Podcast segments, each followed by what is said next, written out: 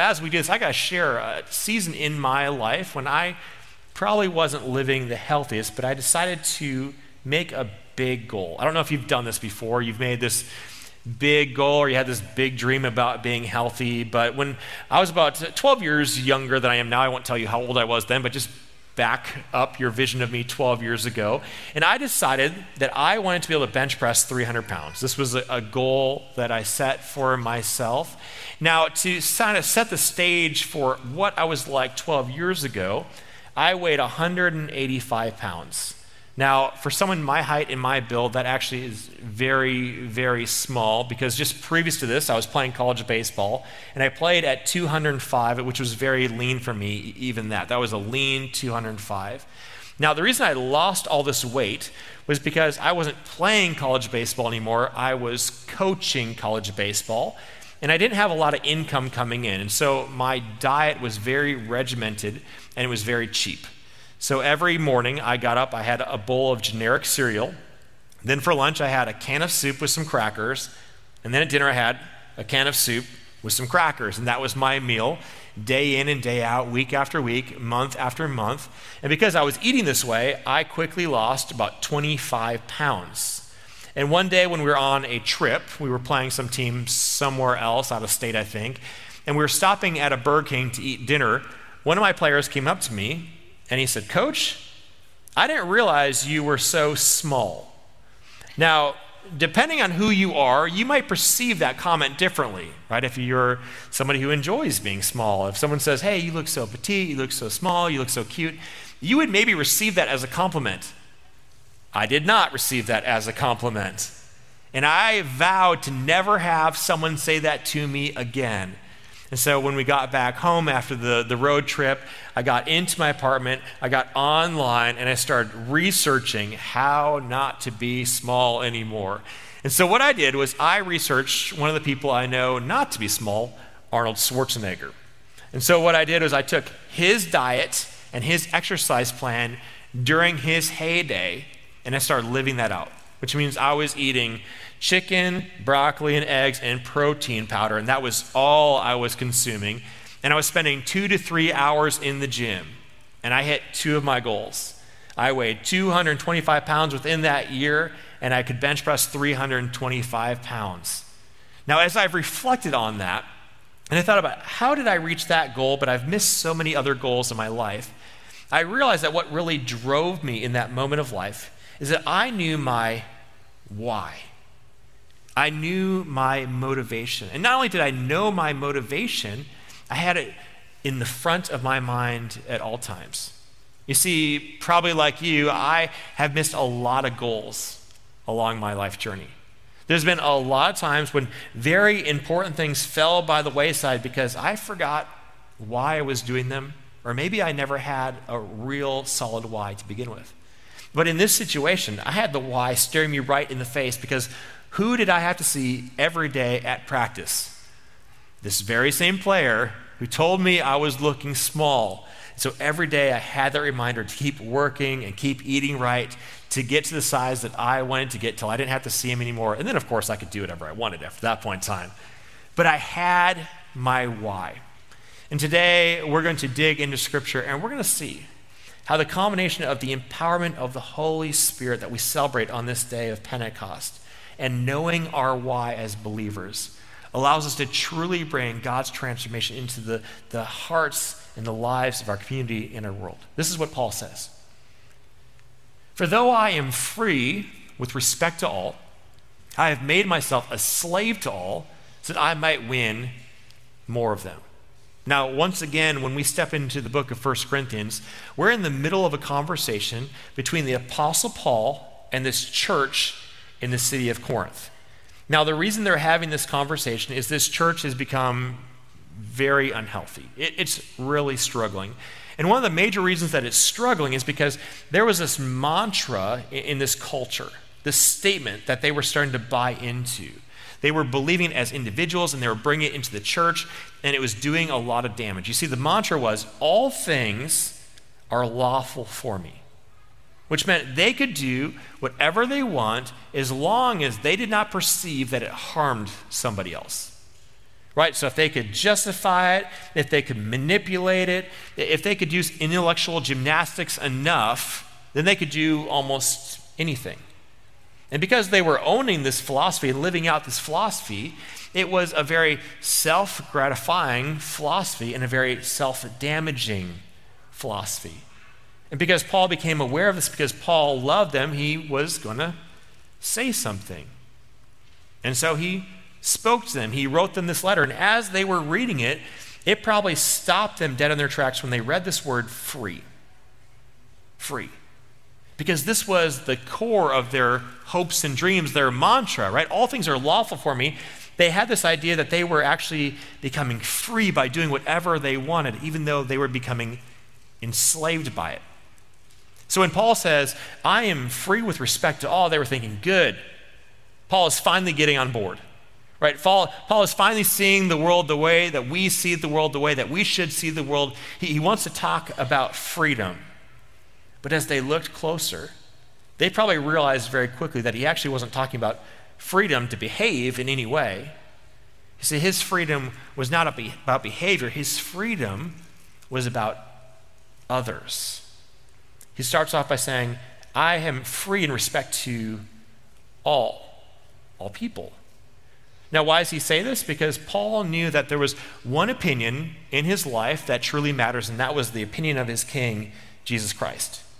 And so because of that, he was free from the opinions of others, right? He could brush them off and not think about them. That was the freedom that Christ gave him, right? There was a freedom to only worry about what the king thought.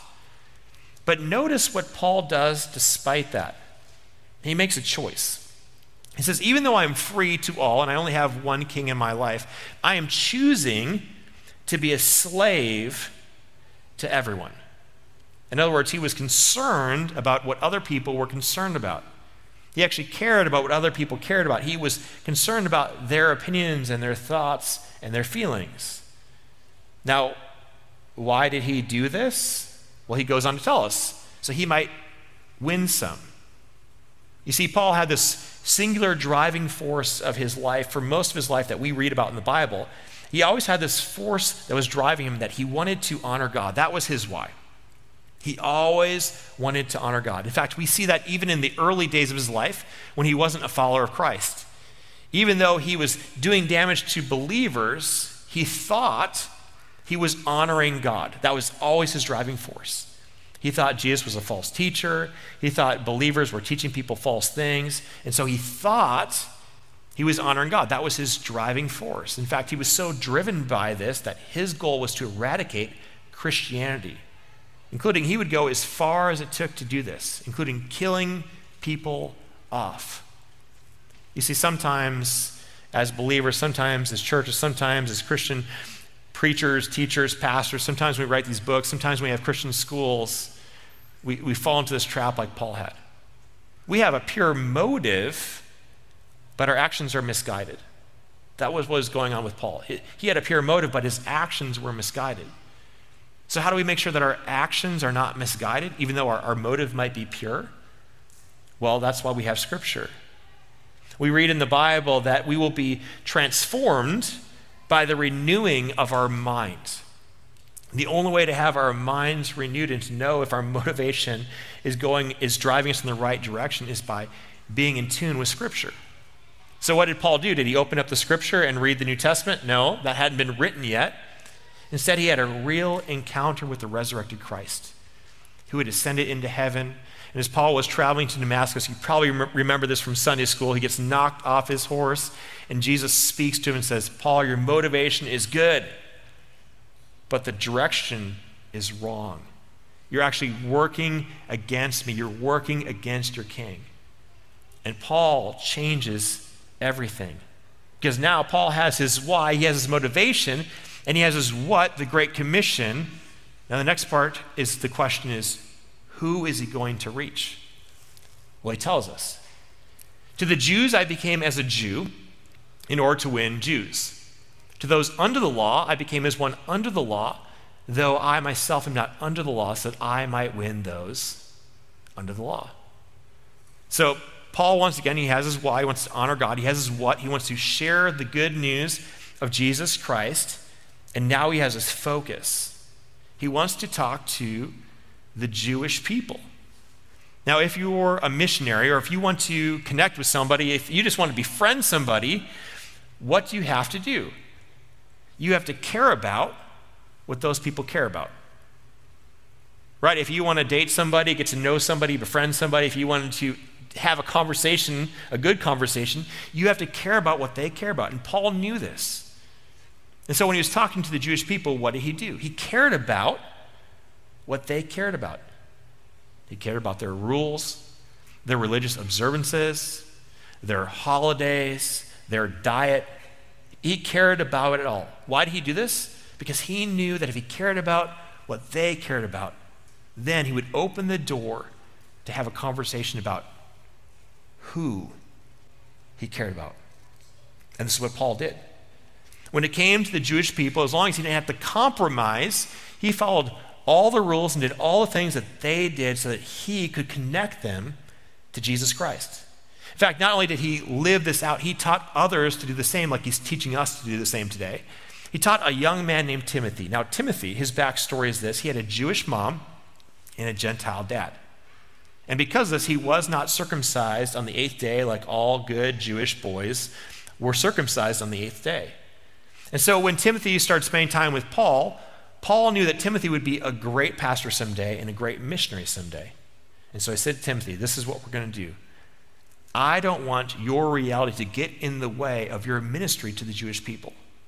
So even though you don't have to, even though you've been baptized, even though this isn't important for your salvation or even your connection or your relationship with God, I want you to get circumcised because I will open up the door for you to speak to these Jewish people. Because if they see that you care about what they care about, then they will get to know who you care about.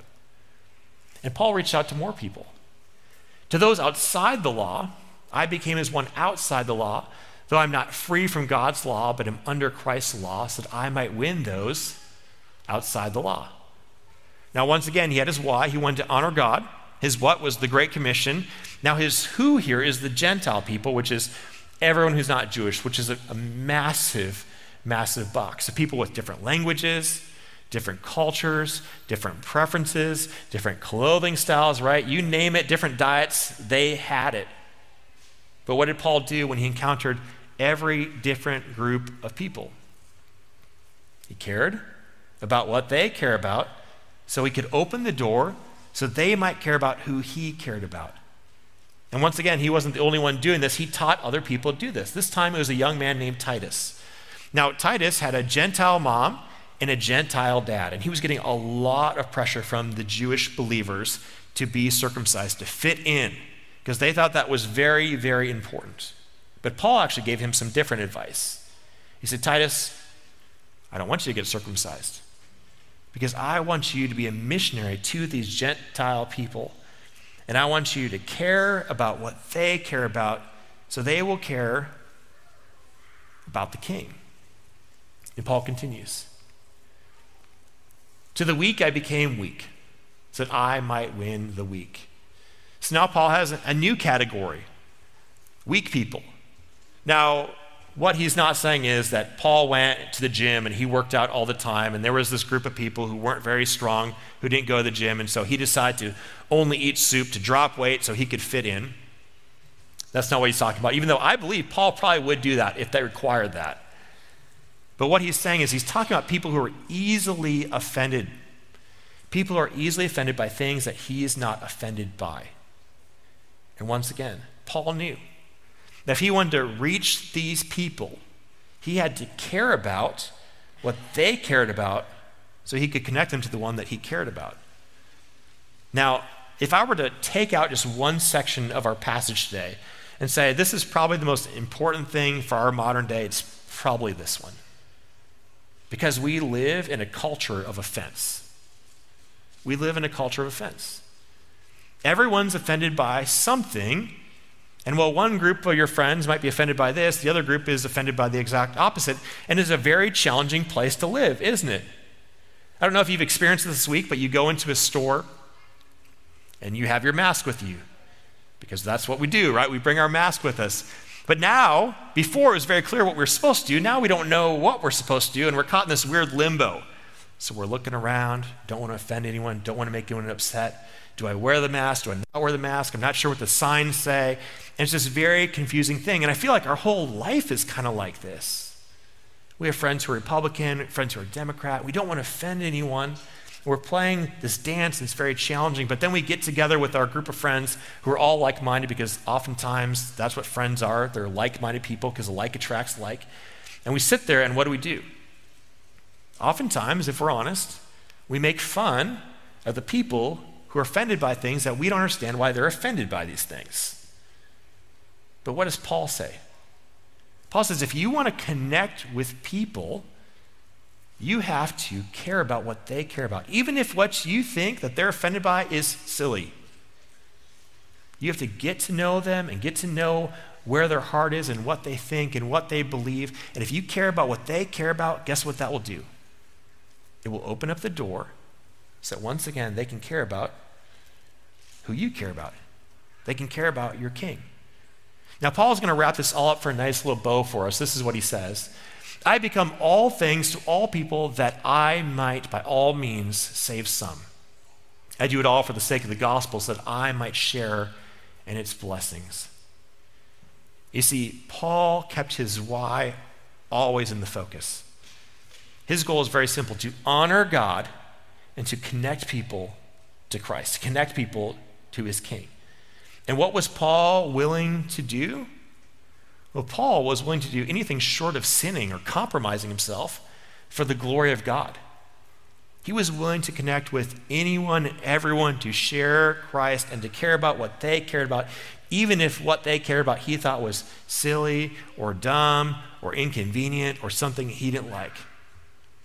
That's what Paul was willing to. He was willing to sacrifice anything in his life to connect people with Jesus, including his body. This is what he says. Do you not know that in a race, the runners all compete, but only one receives the prize? Run in such a way that you might win it. So Paul switches gears here, and he switches into this analogy of sport. This analogy of running long distance. Now, some of you, I know, love running long distance. I don't understand that at all, personally. But, good for you. It's great. I love that you have something that you love. But I do understand what it takes to run long distance. I think everyone in the room understands this, right? Because this is a general principle. If you want to be successful at running long distance, what do you have to do? You have to train. You have to eat right. You have to register for the race, and then you have to run the race. But mixed into all that, what do you have to keep in focus? Your why, right? You have to be motivated and stay motivated, because if you don't have that motivation, all three of those previous things, well, they'll fall apart or they won't happen. So Paul points to this reality. Look at the runners. They're a great example. Right? They train, they eat right, they get registered, and they keep their motivation up. They stay focused. And this is true of everything in life. Toss it into a different sport, toss it into the musical world, toss it into school, toss it into your business. If you want to be successful, you have to stay focused, hone your craft, treat your body well. You have to get moving in the right direction and stay motivated. This is true. And if this happens, this is what Paul says. Athletes exercise self-control in all things. They do it to receive a perishable wreath, but we, an imperishable one. You see, Paul knows what we know already, because every 2 to 4 years we watch the Olympics and we marvel at these people who did what? They trained, they ate right, they registered, they got there, they won enough to get in line to maybe win a medal. They were motivated through the whole thing. And year after year, we celebrate these people. We have our own places where we work to do these things, right? We train up our kids, and we have them learn their sport and hone their craft, whatever it is, so they can win a certificate, a little trophy, a medal around their neck that costs $2 to $3 at the sporting goods store. Nothing has changed since Paul's day. Paul's day, they got this little wreath around their head that was going to fall apart in a week or two. Right? This is what they were competing for, to have that moment of glory. And Paul's contrast is this: if these people are going to work that hard for this momentary celebration and a moment of applause and a memory that they'll have, how much more as believers should we train? Should we take care of ourselves? Should we get in the action? And should we stay motivated? Because what we're doing matters not for just this moment or a moment of celebration, it matters forever. Because we are training and we are living to care for people who truly matter, real flesh and blood with a real eternity. So Paul closes with this. So I do not run aimlessly, nor do I box as though beating the air, but I punish my body and enslave it, so that after proclaiming to others, I myself should not be disqualified. So because of this, what does Paul do?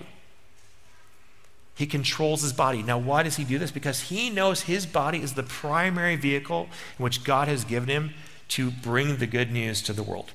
This is what Paul knows. But Paul also knows what you know, because you've experienced enough of life that your body's default setting is over here and you want to be over here. Right? The default setting of your body is sleep more, eat more, get addicted to things you shouldn't get addicted to, right? Participate in things you shouldn't participate in, spend too much time in leisure. That's the body's default setting. But what does Paul do? He enslaves it, he controls it. He doesn't want to be controlled by a body. He wants to do all these things on this side of the spectrum so he can accomplish his ultimate goal. You see, Paul was willing to do anything it took to reach people for the gospel of Jesus Christ. So the question that we have today is, what are we willing to do for the gospel of Jesus Christ? What are we willing to give up for the gospel of Jesus Christ, the good news of Jesus Christ?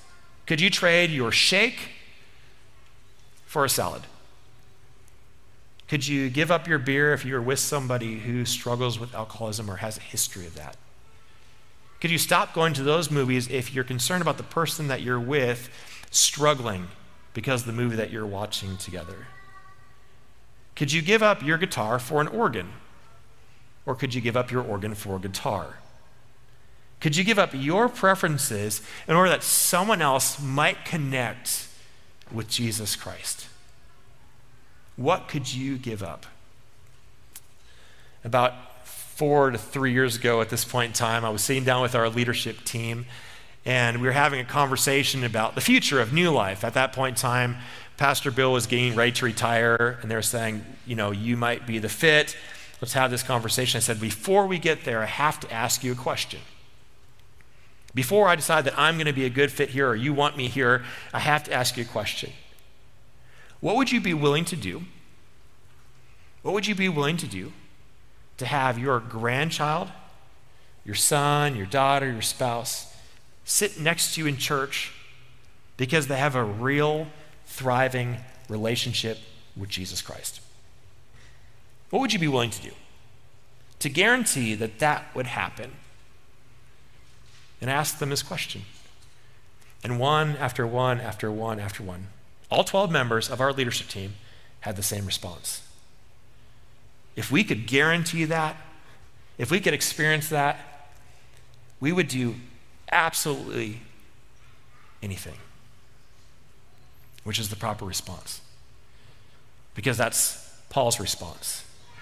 He was willing to do absolutely anything for the cause of Christ. And the reason it was Paul's response is because it was Christ's response, wasn't it? He looked down on us and saw our broken and our flawed, our unhealthy and our sickly and our sinful world. And he could have just sat up there and said, well, that's too bad. That's a real mess. We should just get rid of it. Instead, he was willing to do anything. He came down, lived among us, experienced what we experienced, ended up on the cross to die for our sins, to bring health to our souls, to restore us. Christ was willing to do absolutely anything.